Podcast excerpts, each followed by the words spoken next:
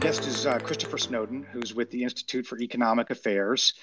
Um, also, a widely known author, commentator, and longtime blogger at the um, very insightful and entertaining blog called Velvet Glove Iron Fist, which I believe is also the title of a, a book you did a few years back on the history of yeah. t- tobacco activism. But why don't you tell us a little bit about uh, uh, the Institute for Economic Affairs and your work on studying tobacco control? Sure, yeah. I mean, the Institute of Economic Affairs is a free market think tank um, in London, one of the very first think tanks ever set up in 1955. Um, I've been there for um, about 10 years now. My research into this area actually precedes that. As, as, you say, I wrote a book called Velvet Glove Iron Fist, A History of Anti-Smoking in 2009. Um, and funnily enough, I think, I mean, it took me several years to write that book. And just as it was going to print, pretty much, I, I discovered e-cigarettes. So this is kind of um, early part of 2009. I think I first tried an e-cigarette. I was quite a prolific smoker um, at the time. One of the things that got me interested in the topic. Um, and uh, yeah, I tried one of the early Cigalite e-cigarettes, and it was absolutely terrible. And um, kept you know experimenting with them from time to time because it, uh, seemed an interesting development. But it wasn't until 2011 or maybe even 2012 that I switched completely. But I have switched um, completely accidentally to e-cigarettes. I'm very interested in the politics um, around that, um, both kind of professionally at the IEA and on a personal level. Right, right, right. Well, now I wonder. I'm curious. Were you a silk cut uh, uh, customer? I wonder. I know there's a, a variety of different brands in the UK. There's lots of brands. Do you want me to give one a plug? Um, I would main, mainly smoke Marlboro. Uh, well, actually, it depended. I think as the price went up, I started down downgrading. But uh, my preferred brands were Marlboro Reds and Lucky Strikes. Oh my gosh, those are like the, the those are the hard those are the hardcore. Good, good American. Exactly. Well, I, you know, it's funny. Yeah. I recall when I, I, I went to school in Ireland, uh, and when I was there, I used to uh, I, the, the Marlboros did not taste the same as the American Marlboros. It must have been a different tobacco. I wonder. It might have been that, or it may well have been the tar and nicotine limits, which ah. came in uh, around about 2003. I can't remember exactly when, but the EU brought in some tar limits, which made them not as good. Right, right, right. well, we ended up. Uh, I, I, know. I don't know if they do this as much in the UK, but a lot of the Irish kids I hung around with would do roll their own cigarettes, which was both you know more cost effective and you know maybe taste a little better too. Yeah. Yeah, that's very popular in the UK. I mean, the price of cigarettes over here is ridiculous. You know, it's about thirteen pounds now, which is what probably about twenty bucks for a pack of twenty. And so the the roll your own market has been increasing for a very long time, and about fifty percent of it is uh, illegal. Basically, um, people bringing in from other countries. Oh, no kidding! So it's like a fifty percent of the market is a gray market in effect.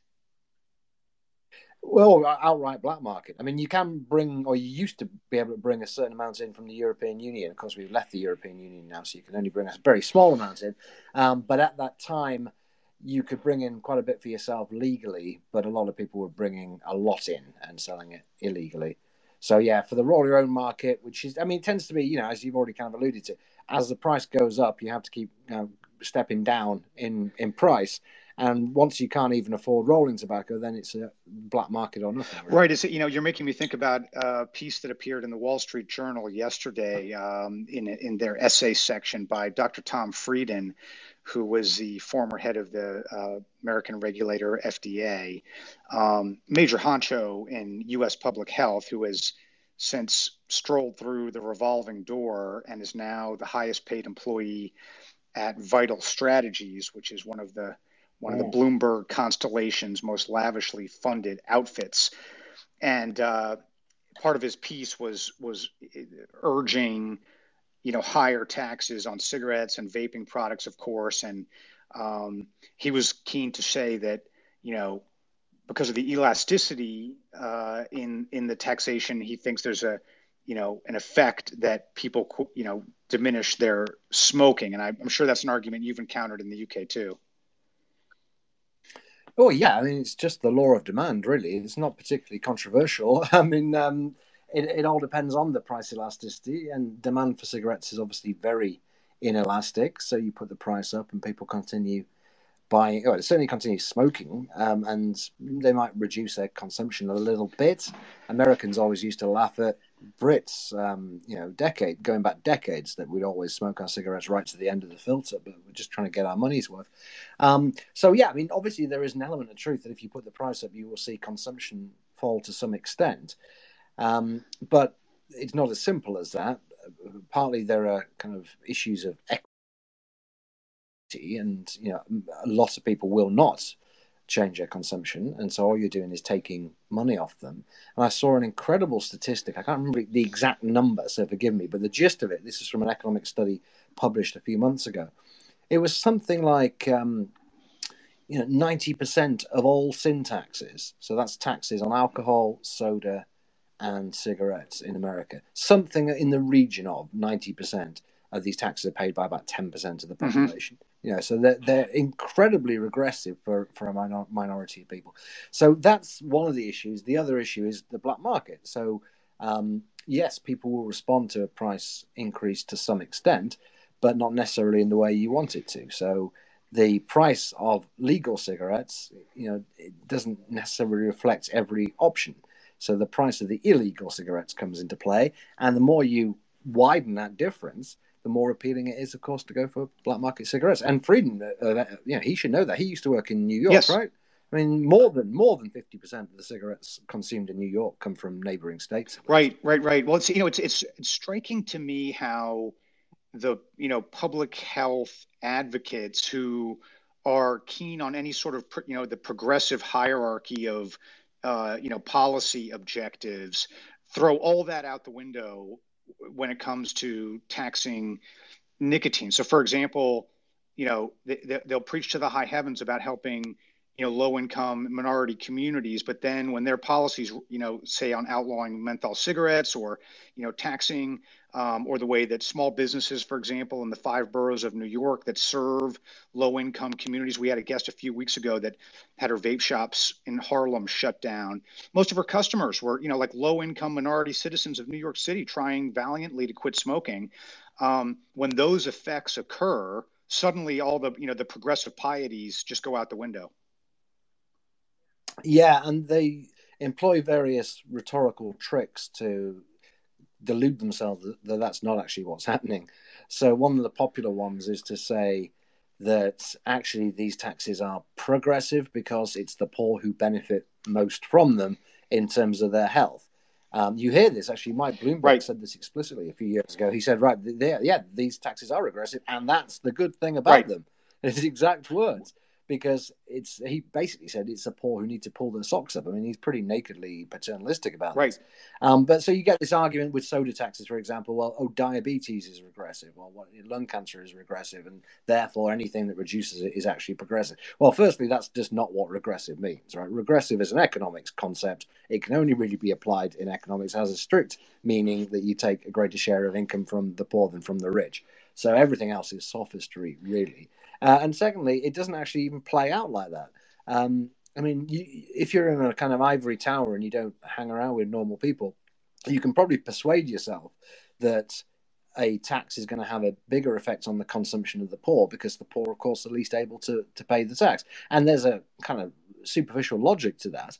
But every piece of real world evidence across the board for many years has shown the opposite. You know, so again, going to New York because there was a study mm-hmm specifically in New York, but it applies everywhere. You know, in the 1960s, 1970s, smoking rates were pretty much even across the, the classes. Um, you know, there was a lot of smoking, but the, the poor weren't particularly more likely to smoke than rich people. And over time, as the price of cigarettes has gone up, and that's been the main anti-smoking policy pretty much everywhere in the West, you've seen this gap widen um, to an extraordinary degree now, where very, very few people in the kind of professional managerial classes smoke and a relatively large proportion um, of pe- people in blue collar work smoke, and a huge proportion of homeless people yeah. you know, smoke. So you actually got exactly the opposite phenomenon as you might expect if you think that price is the only driver in this. And of course, the reason for that is price is actually quite a, a, a trivial driver. In fact, right. I mean, you're making me think. One of my one of my favorite uh, examples of this was a few weeks ago. The the FDA beat writer for Politico, um, Katherine Foley, was tweeting about how much she wishes that uh, the various institutions and sources that she cites would offer more women as sources for her because she's you know sick and tired of quoting um, you know older established guys. And the very next piece she had out we'd given her our, our head of avm amanda wheeler we'd given her an hour long interview chock full of you know great quotes and she ignored all of them so that she could instead quote Matt Myers from CTFK and Mike, Michael Bloomberg. and so, it's, I mean, it's mm. like again, it's you know, they they, they love to posture about their progressive bona fides, but the moment that bumps up against their policy preferences, is just you know right out the window. Yes, yes, I can well. Believe. Well, you're making me think too, Christopher. Where one of our one of my little PR uh, flackery ideas is uh, we've been keeping a list of journalists who smoke. Um, there's not many, but there's some, and so uh, we're going to put together uh, you know small little sample care packages of a sort uh, to help introduce them to nicotine vaping so that they can uh, get off their cigarette habit. And our hope is to do a little of the, you know, conversion one at a time. Yes, well, it's a good idea. I'm surprised you're not breaking some law or other. You know, I, I whether way things are. Well, you know, as you might imagine, in, in PR flackery, that we're, we're we're glad to blur that line a little bit, and and in this case, we're you know providing a sample of the product that they are you know covering and thinking about. And hell's bells, if they want to send me a check for hundred bucks, I'd gladly cash it. Yeah, but uh, I mean, it's. Um, I'm sure there are probably some countries where it's illegal to hand out free samples of e-cigarettes. Possibly this one. I don't. I don't actually know what the what the law is, but it's certainly the kind of thing I imagine the FDA would look. At. Well, that's a good. Uh... E- even if it's only to confirm. Oh, well, right, yeah. Well, it's actually a good a good segue into into what we can expect next in the you know, broad regulatory crackdown, I guess, in the U.S. and beyond too, because so many other countries, of course, uh, you know, follow or mimic uh, U.S. regulatory approaches. And as you know, uh, just a few days ago, Congress handed FDA the authority to regulate synthetic nicotine, which is not a tobacco product at all, not derived from tobacco, completely distinct, and to my mind, therefore, entirely, no doubt about it, outside FDA's proper jurisdiction, but nevertheless, it gave them, you know, what is now a full, comprehensive stranglehold on the whole of the vaping industry, you know, at least until some new innovative workaround arises. And it sets the stage for a, you know, across the board crackdown, much like they initiated uh, over the last year, denying market applications to, you know, all but a you know vanishingly tiny fraction of the market. So I guess uh, I don't don't want to put you on the spot to a forecast, but how do you see the current state of regulation and where do you think we're headed? Well, I think um, you know it's not going to be outright prohibition. Clearly, the FDA have have authorized at least some products, even though it's completely destroyed the the kind of grassroots industry. Um, so I think vaping will survive, albeit with uh, you know fewer flavors. I actually am about, about, the only person around who actually vapes unflavored nicotine. I've done for years. Um, so. Uh, well, wait a second. Let me let me let me, let me, me interject there. Uh, tell tell me more about that. Do you yeah. mean you're you're vaping tobacco flavor or no flavor whatsoever? No, no flavor at all. I hate the tobacco flavor. Uh, I don't think it tastes anything like tobacco for a start. So what I and I know I'm I'm I'm unusual. I'm not in any way promoting you know, bans on anything but unflavored nicotine uh, fluid. But um, when I started vaping, I kind of I obviously tried lots of different ones, the pineapple and the strawberry and all this kind of stuff. And I just find it really annoying to have these kind of strong fruit fruit flavors in my mm-hmm. mouth all day long because I vape yeah. a lot. I'm constantly kind of me too on the um, so I went into a shop and just said, "Look, give me the blandest thing you've got," kind of thing. And they gave me one which was subsequently discontinued called RY4 or something, but it had a fairly subtle mm-hmm. fruity flavor. And then, as I said, I got discontinued, so I, I tried another one. And then when the EU regulations came in, loads of flavors came off the market just because it was so expensive to put every single one of them through right. the authorization system. And again, mine happened to be one that obviously wasn't selling very well, so they they uh, discontinued that. And I was thinking, what am I going to do? I actually bought up the entire stock in this shop, knowing this. I could see it was being depleted and it wasn't being replenished. I bought all the stock, but then, of course, I got through I've that. been there too.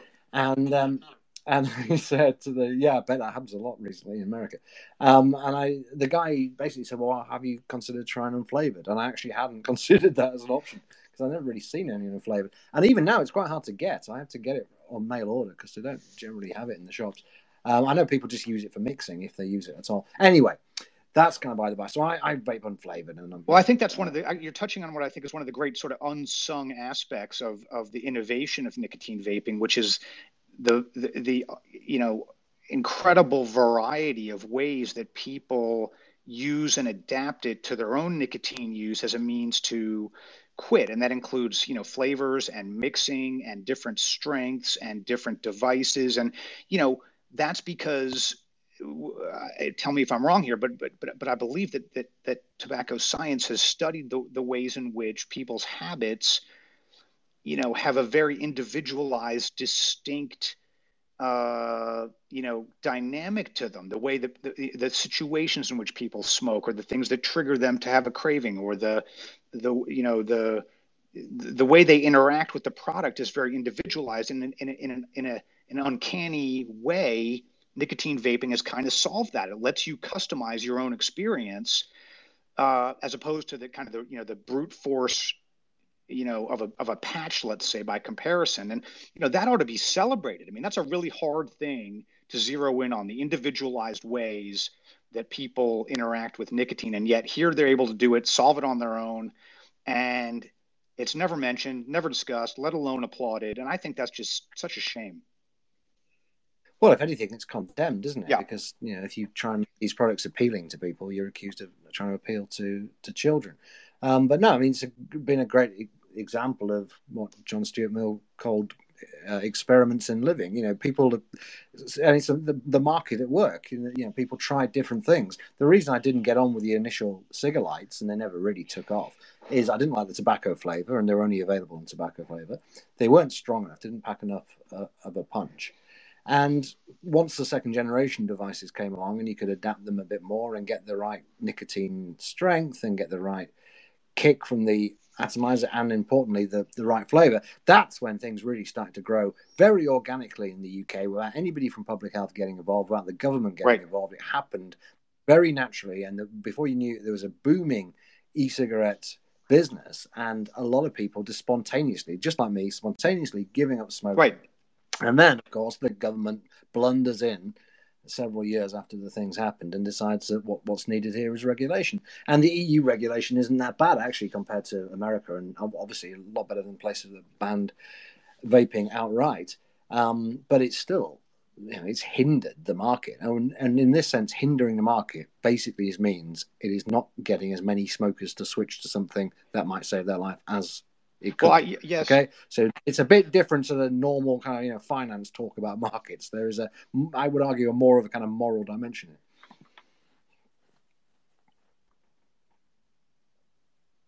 Yep. Sorry, sorry. There's just a glitch. Chris, you still there?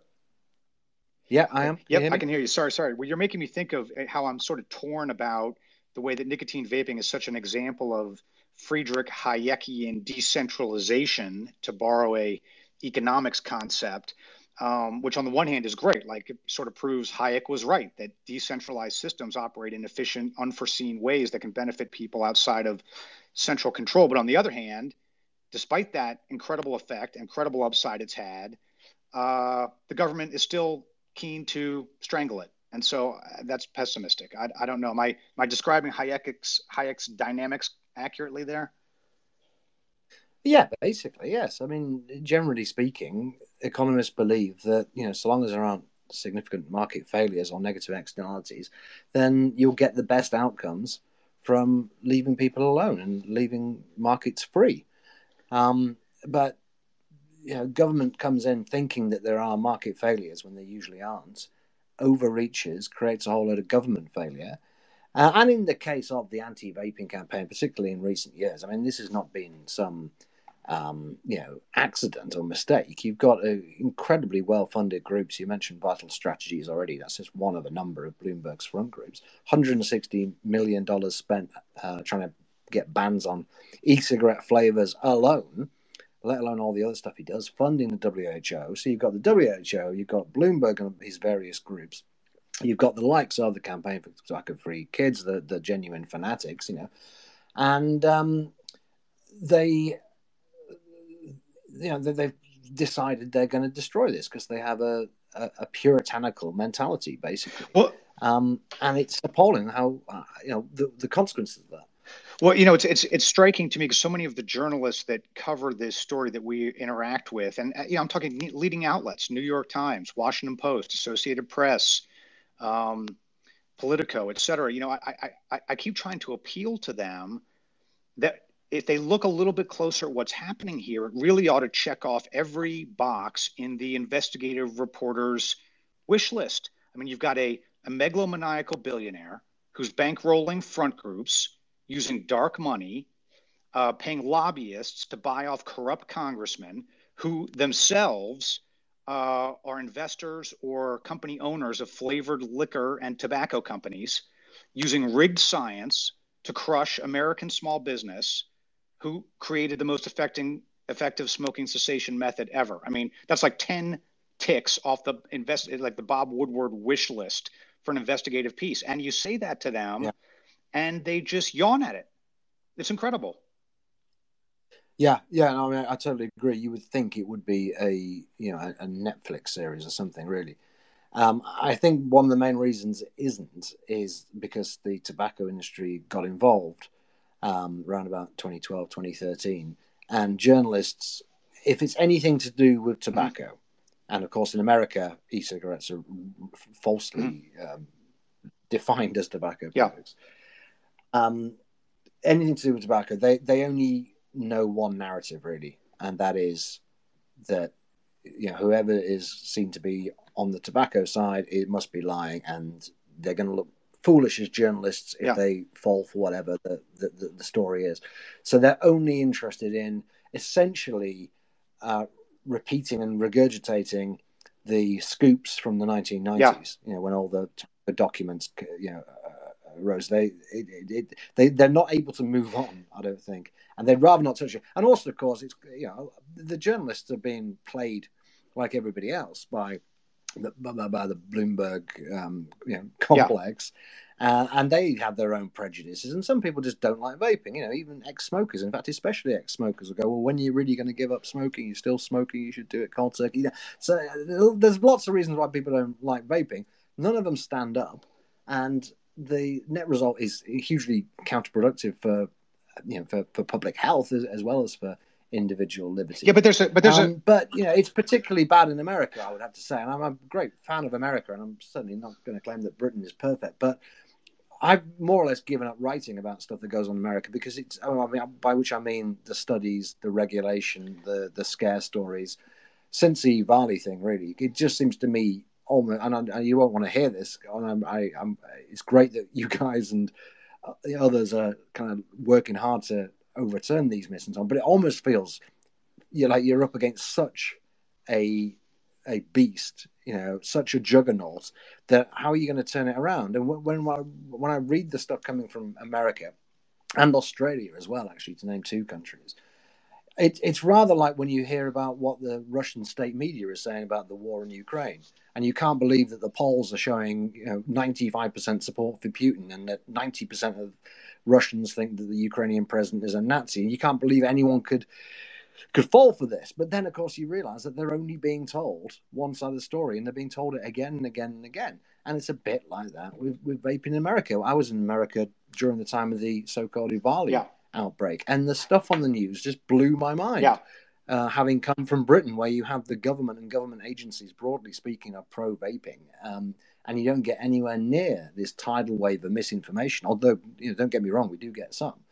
Um, and so you did, I just have this sense, almost as if you know, on this particular issue, America kind of acts like some kind of banana republic, and it, it, it blows my mind, you know. And yeah, it's it's weird to see a first world country fall for such kind of basic propaganda. But there's but there's you know it's, it's striking to me, Christopher, that there, there's a lot of examples of, of how in other cases of I don't know food, beverage, let's call it public health writ large, in which the UK is sort of far worse than than, yeah, yeah. than the U.S. So it's just it's even it's even more striking, and it, you know you're making me think of a, a BBC segment um, that Amanda appeared on uh, some months back, and we we have that in our Twitter uh, feed for those who who'd like to hear it. I'd urge you to listen to it. They did a 20 minute segment on their business program. The host was a guy named Joshua Thorpe, and uh,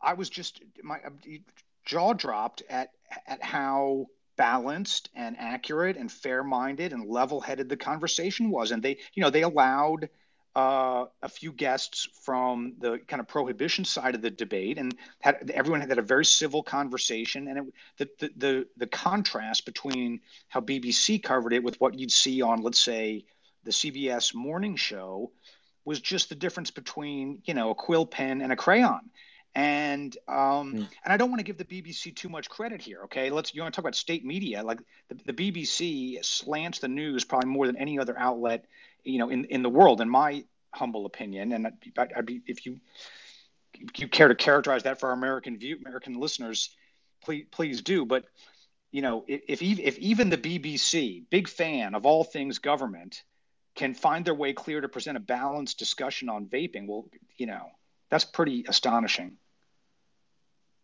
Yeah, well, obviously it shouldn't be, you know. And the the reason public health people in, in this country are pro vaping is because they're very anti-smoking. And you're right to say that the UK is much more of a nanny state on most issues than than America is. It's just it's really just this one, I would say.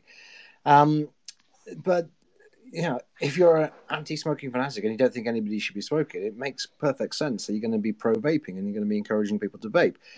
Um, and that obviously isn't the narrative that's coming out from a lot of health agencies around the world, and that is a, a scandal, really. But look, let me say, it's it was a pretty close run thing in in the UK. Mm. The government's initial impulse was to ban vaping yeah. in 20. So, um, the European Union wanted to medicalize it, which would effectively mean a ban. In the UK, it was really a very small number of people in tobacco control and in public health who persuaded Public Health England um, that this was a good thing. And we had a guy from the Nudge Unit, which is this behavioral economics mm-hmm. team that, that, was founded under David Cameron in 2010. Mm-hmm. And he happened to come across an e cigarette because he met a journalist friend of his who'd found one out in Asia or mm-hmm. something. This is about 2009, 2010. And he thought it looked interesting and he thought it looked like a good way of getting people off smoking. And so while the government was thinking we're going to ban this basically, um, this guy said, because he happened to know the prime mm. minister, he said, "I don't think you should ban it. We should leave it alone." Now, big decisions like that shouldn't really come down to chance encounters with friends yeah. and the fact that you happen to be the prime minister, right? But it, that's ha- in reality um, what happened in, in the UK. So it's not as if we're some fantastic paragon of, of you know following the science a lot of this was was dumb luck. Well, yeah, my strong hunch is that the BBC, for as, as balanced as and accurate as their coverage was, they're doing that out of kind of you know reflexive mimicry of what the government thinks is a good idea. It's not as if they're you know intrepid truth finders who are trying to help the listeners. They're doing you know as it's, it's as not even that. It's, it's not even the, the you know towing the government line. It's just that in Britain everybody's pretty chilled out about e-cigarettes. That's all there is to it. I mentioned that there was this big you know, blossoming of, of vaping quite early on, before the tobacco industry got involved, before the public health people really noticed it. And so very quickly, everyone knew somebody who was a vapor. And it stood to reason that these things were going to be you know, relatively harmless. And people could see with their own eyes that people were giving up smoking in quite large numbers. So it would have been quite hard when by the time you get to about 2013 to put that genie back in the bottle. In some other countries, it didn't get going quite as quite as quickly or encountered resistance more mm-hmm. quickly. Um, but people in Britain just you know we've got e-cigarette advertising and we've got e-cigarette shops on every high mm-hmm. street and most corner shops will sell e-cigarettes and you know smoking rates have gone down in a, in a kind of unprecedented rate um, lots of people are going around vaping no one really minds and so that permeates through to to everything, including the BBC. But let's let's uh, this is a good opportunity to maybe dispel, I think, one of the you know misperceptions about vape advocacy, and uh, it, it's it's this. I mean, although although you and I, Christopher, are you know, staunch Hayekian free marketeers, the vape advocacy world, I think, is a pretty, pretty vibrant uh, spectrum of all different, you know, political ideologies. I mean, BBC are hardly right-wing conservatives after all, are they? And nor to nor nor the UK public health folks. And you're making me think of a, a terrific interview you conducted a few weeks ago with the novelist uh, Lionel Shriver. Um, again, yeah. no right winger. I mean, she's former columnist for The Guardian, one of the UK's most left leaning papers, and has championed many a cause dear to the progressive movement. And yet, she was a you know real fire eater uh, on vape advocacy. Have you have you noticed that same kind of uh, intellectual diversity? Yeah, because a lot of public health people are pro vaping, and public health establishment is generally very left wing. There's not many people on the centre right at all in public health. Um, but it's not. It shouldn't be a, a left right issue particularly. I yeah. mean, I guess kind of smokers' rights would be more of a right wing libertarian issue because yeah. that's just a pure pure purely a rights issue. It's kind of oh, it's my body, I'll do what I want. Whereas this is you know you can come at it from that angle, but you can also come at it from a very paternalistic angle, actually, and you can come at it from an angle of going, we want to be smoke free by 2030, which is the government's explicit target, uh, by which I mean less than five percent of people are smoking. So you can come at it from all sorts of different angles, and of course, a lot of the advocates themselves are just vapers. They're just people who gave up smoking, right. having been hassled about that for most of their lives, and are now being hassled about vaping. They get sick right. of it, and some of them come, come in and out with the movement because it's so exhausting yeah. to have to deal with it's, it's rubbish on a daily basis, as I'm sure you know. It's but it's yeah, it's, of course it's a it's a mix of people. Absolutely. It sort of selfishly makes me hope. Uh that we get more libertarian converts as a result. You know, my, my friend Radley Balko, whose work I, am sure you know, he's one of the great criminal justice yeah. libertarian writers in the U.S., uh, uses an expression which is uh, libertarianism happens to people. So you, you go through your life, and then as soon as you bump up against the government trying to strip your rights away, you know, the, the, the light bulb goes off and you realize you're a libertarian. So I don't know. Selfishly, I hope that happens. But on the other hand, I'm, I'm you know, it's gratifying to see such a wide range of uh, political persuasions because again it's it speaks to I think the the you know common sense element to to to the issue. Um, well, it's a marriage of convenience for some people. It has to be yeah. said. You know, I mean, uh, yeah, some of the people advocating for vaping are committed Hayekians or whatever, yeah. but quite a few of the anti-smoking people, you know, once they're finished with smoking, they'll go after vaping. I mean, this is a, a, bit further down the road, but I mean, that's what will happen. I think that the desire, not for everybody, but for a significant number of people, the desire is to stamp out nicotine use altogether, um, which is why you see more and more concern with you know about non-smokers taking up vaping, which which they haven't done so far in large numbers in the UK, but presumably they will do, right? I mean, the, the, the people, um, you know, young people take up smoking all the time. Why wouldn't some of them take up vaping? Of course they will. And when that happens, then you get, as you've seen in the US, this high school youth vaping epidemic yeah. and all the moral panic around that. And as soon as you've got a, a think of the children card to play, things suddenly get much more tricky. Yeah. And in a way, we've been fortunate that we haven't really had that. That you know, there hasn't been that much vaping in the high schools, although I think it might be going up a bit yeah. now. Um, but yeah, it's, look, it's a marriage of convenience. You know, the, the, the public health authoritarians rubbing shoulders with the libertarians on this issue, but it, it, it's not a marriage that can last. Right, right. It's sort of like the uh, the, the converse of boot, boot, bootleggers and Baptists, I guess. Yeah. Um, well, you know, uh, I want to just touch, get back on something Lionel Shriver said in the discussion you had with her, and again, we'll put we'll post a link to that interview. It's really terrific. Mm. But she pointed out that a lot of what's motivating the prohibition movement is what she called an element of the punitive and that the you know the wars on tobacco had been going on so long and with so much vehemence that now that public health has the upper hand there's a kind of i don't know if you call it a vendetta or vindictiveness or she's she called it punitive. Tell us more about what what what she what she meant by that well, I think she was referring to this kind of Victorian attitude towards pleasure, you know, which it's always better to just submit to the, you know, the, the iron rod and have a have a cold shower and um, you know stop trying enjoying yeah. yourself, even if there's no mortal danger involved.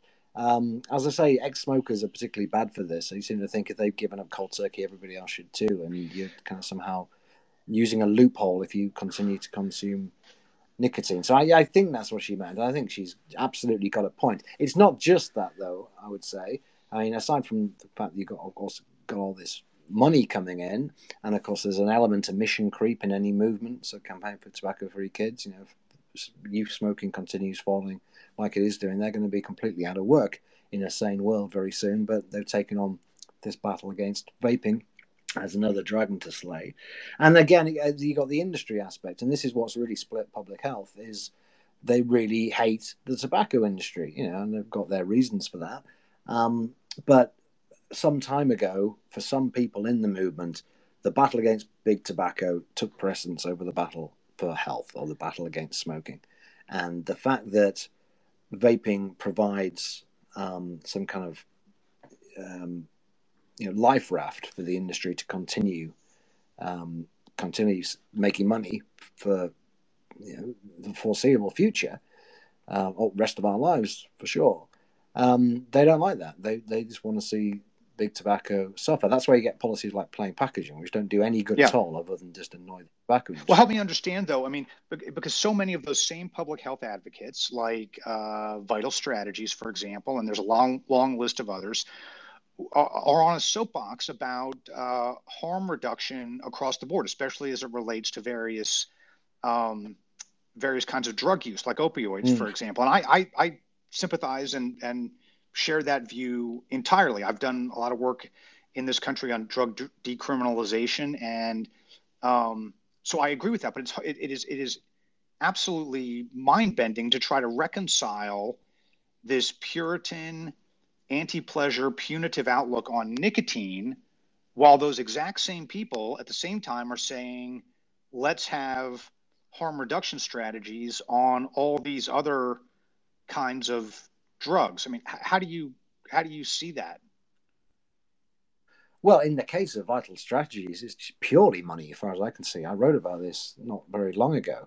I always assumed I'd never really heard of vital strategies until until they started, you know, moaning about vaping. Uh, I just assumed it was some group that Bloomberg had set up, like he set up so many other groups. Um, I didn't realize that it used to be a kind of legitimate yeah. public health organization. And as a legitimate public health organization, one of its things, of course, was safe injecting rooms and methadone right. and harm reduction for, um, for, for particularly intravenous drug users. Uh, and so, yeah, it's, it's absolutely um, yeah, crazy when you see them putting out full page ads in the newspaper saying that harm reduction saves lives, while at the same time attacking vaping and doing everything it can to uh, to undermine it. I mean, it's it's heavily conflicted there, and you have to assume that there are some old timers at the organisation who really have to grit their teeth when they're putting up. Well, it's funny, you know, we we linked, uh, we did a whole thread on vital strategies a few weeks ago on our, our, Twitter feed, and one of the videos we showed. Yes, I think that's what's in, that's what, what what's inspired my my blog post. Oh, good, good, good. Yeah, we'll post that as well. And I, I you know, watching their little seminar that they had at their headquarters, in which Matt Myers spoke, yeah. I I was less focused on his boilerplate words and more just on the faces in the audience because I, I I can't read their minds. I don't have clairvoyance, but it sure did look to me like a lot of eyebrows were raised very high indeed. And not least that they were being so explicitly instructed how to think about their own mm. specialty. And it was just, I don't know, really striking to me. Yeah, yeah, I, I saw the same videos. It was. Uh well, you know, you've done a lot of good work too, um, exposing uh, the uh, Truth Initiative, which I think is one of the other great pernicious influences in this debate. And it kind of gets me to a thought about the way that these groups view themselves in, in opposition to the to the tobacco industry, this kind of punitive approach, because to my mind, so much of what the Truth Initiative does cribs from the worst things that they imagine the tobacco industry had done for years. So you've got, mm. you know, dark money and you've got uh, you know blatantly misleading ads um, you know no sort of you know no no restrictions on accuracy. I mean, it's as if they said we're going to take all the worst things we th- that tobacco's ever and we're going to flip it around and use it, you know, for in the forces of goodness. Am I am I overreading that, or do you see the same kind of overreach? No, it's, yeah, you're absolutely right, um, and it's such a shame that journalists won't won't cover it um, because that's exactly what is happening. Is that you know the the self-proclaimed good good guys are doing exactly the same thing as what the uh, the, the, bad guys are doing, and yeah, I guess some people can can see it. You know, the Truth Initiative. I, I only see their stuff on Twitter, and it just again it blows my mind every time I see it. You know, this, some of those organisations you have in the states, they just lie so blatantly to people, and you've got them You've got Stanton Glantz over there. You've got the like the Third Hand Smoke yeah. Resource Center in California, which is just hilarious organization, yeah. but it's funded by the taxpayers if it's some kind of serious um, research institute. Um, and you've got the like the smoke free movies people. I follow them on Twitter. They're quite funny because they're they're always counting how many cigarettes are seen in a film. And right, right. Suggest that this should be rated X or whatever. So I mean, these are real hardcore uh, puritanical fanatics, you know. Um, and it's bizarre to me that they get any money from um, from the state or even from Bloomberg. Really, I mean, they seem so far. I know it, but uh, I mean, yeah, yeah. I mean, yeah, they're using the same tactics, and they don't get called up on it precisely for that reason because it's about tobacco, as far as journalists are concerned.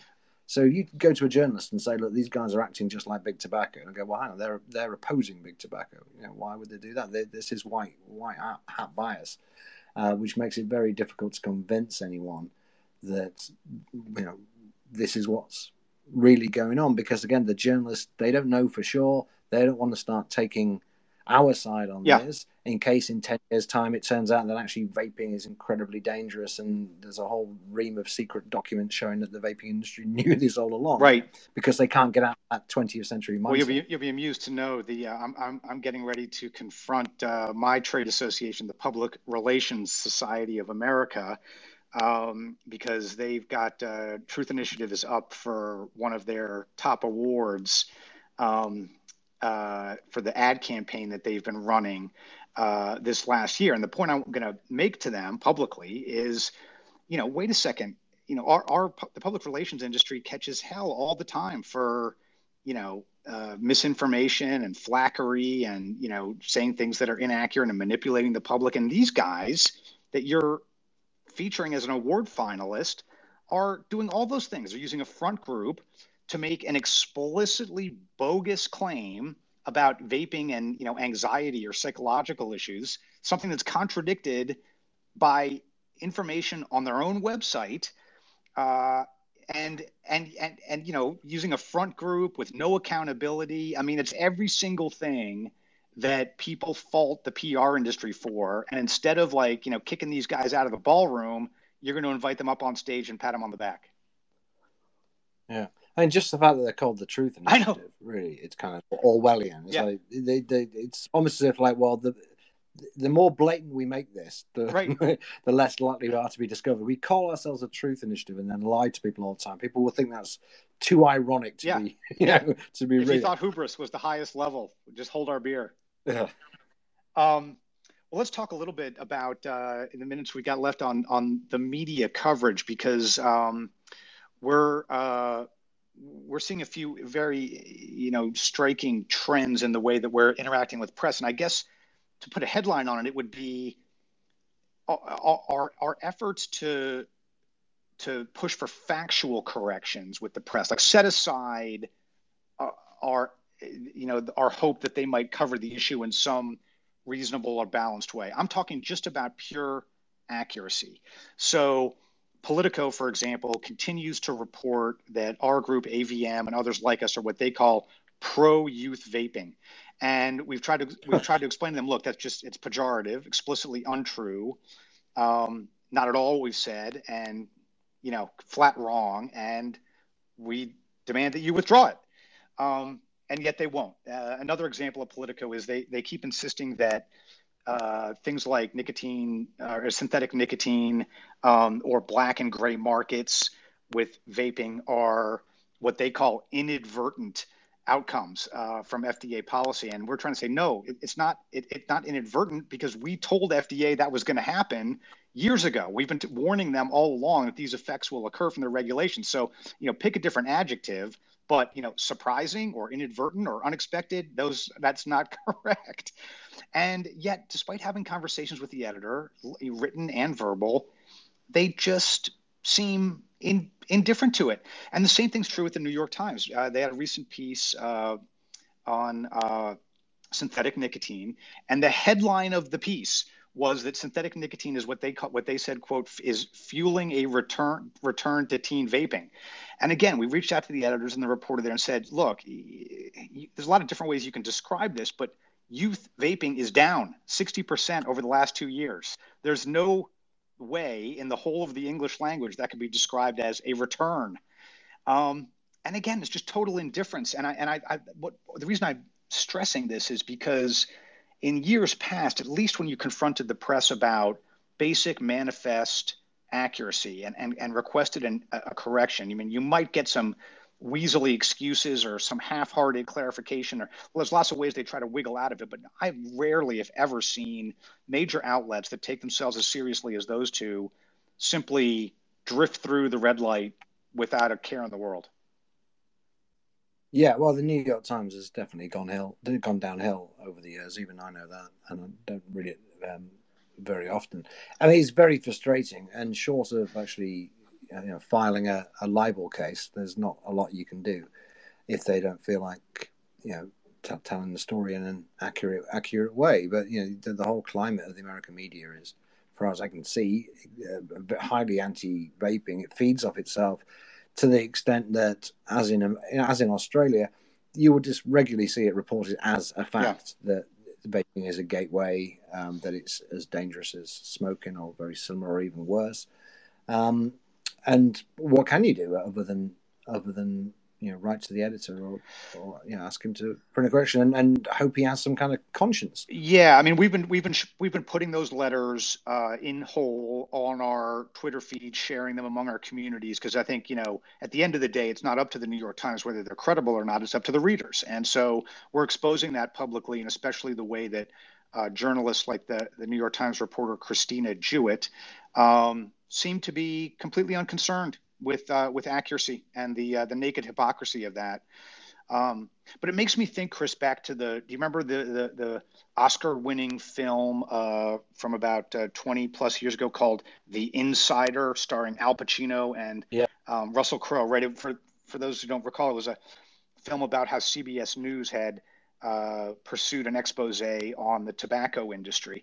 And I think what's relevant about it now is that at the time, what CBS was doing was really breakthrough journalism because so few news outlets had really kind of cracked through the veil um, in the tobacco industry, and a lot of them, you know, hadn't scrutinized it to the to, to that level, and so it was a real breakthrough. And and when that occurred, people were able to see, oh wow, you know, this had not really been covered as much as it deserved to, and um, this was a real public health breakthrough. And I I get the same sense. Maybe I'm too optimistic, but you know uh, my hope is that before too long, people are going to realize, hey, wait a second, all this carrying water for Bloomberg and the FDA and others has meant that millions of people have gone back to smoking cigarettes, and we scaremongered millions of others from attempting to quit.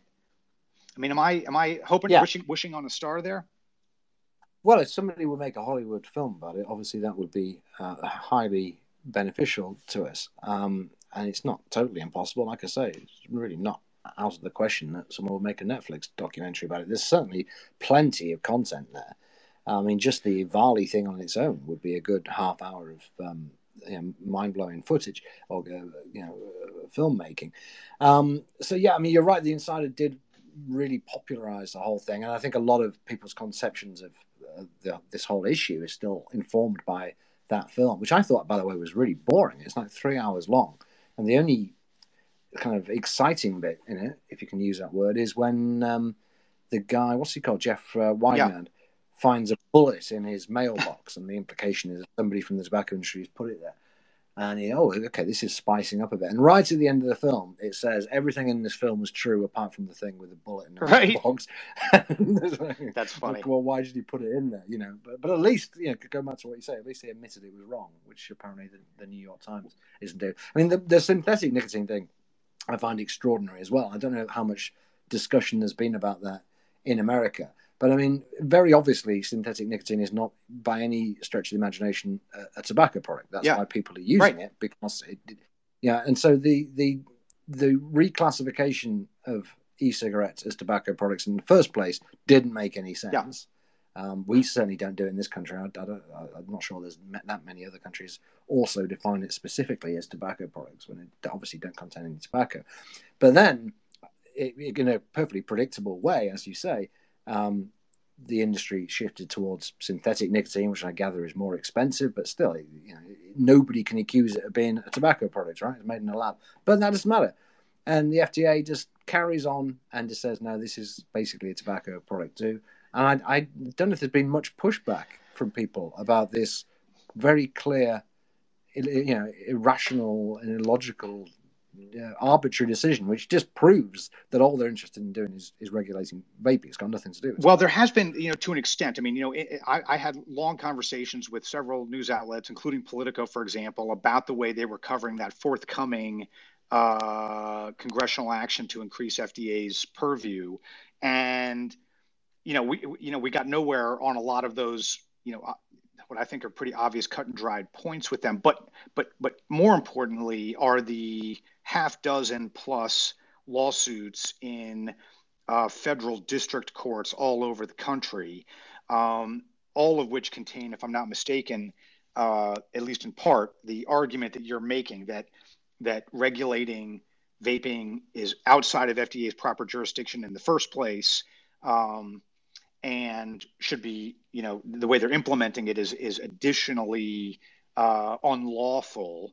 Um, and so, how those play out, I think, is really the most important battlefront on the issue. You know, what's striking about it is that a lot of eight federal agencies, not just FDA but others too, have been indulging this practice in recent years of whether where they just push their interpretation of the law to whatever lengths they please, and then you know enjoy themselves for several years until and unless the federal courts rein them back in and so there's been this kind of yeah. tug of war tension between the administrative the executive branch rather and the uh, judiciary and that appears to be what's happening here because if you look at the way that those federal judges have interacted with fda's attorneys it's been pretty stringent um, and that includes the U.S. Supreme Court, by the way, which has has reviewed the variety of cases that are now at the appellate court level. So you know, here's hoping that the judiciary gives them uh, gives FDA you know a, a, much deserved smackdown on their overreach here. But you know, outside of that, it's it's it's tough to see. I mean, vapers, yes, are broadly aware of these issues. We've been fighting it tooth and nail, but trying to get through to you know the journalists who you know posture themselves as federal regulatory insider experts, don't you know? um, trying to get through to them on even the basics has been um, has been you know very frustrating.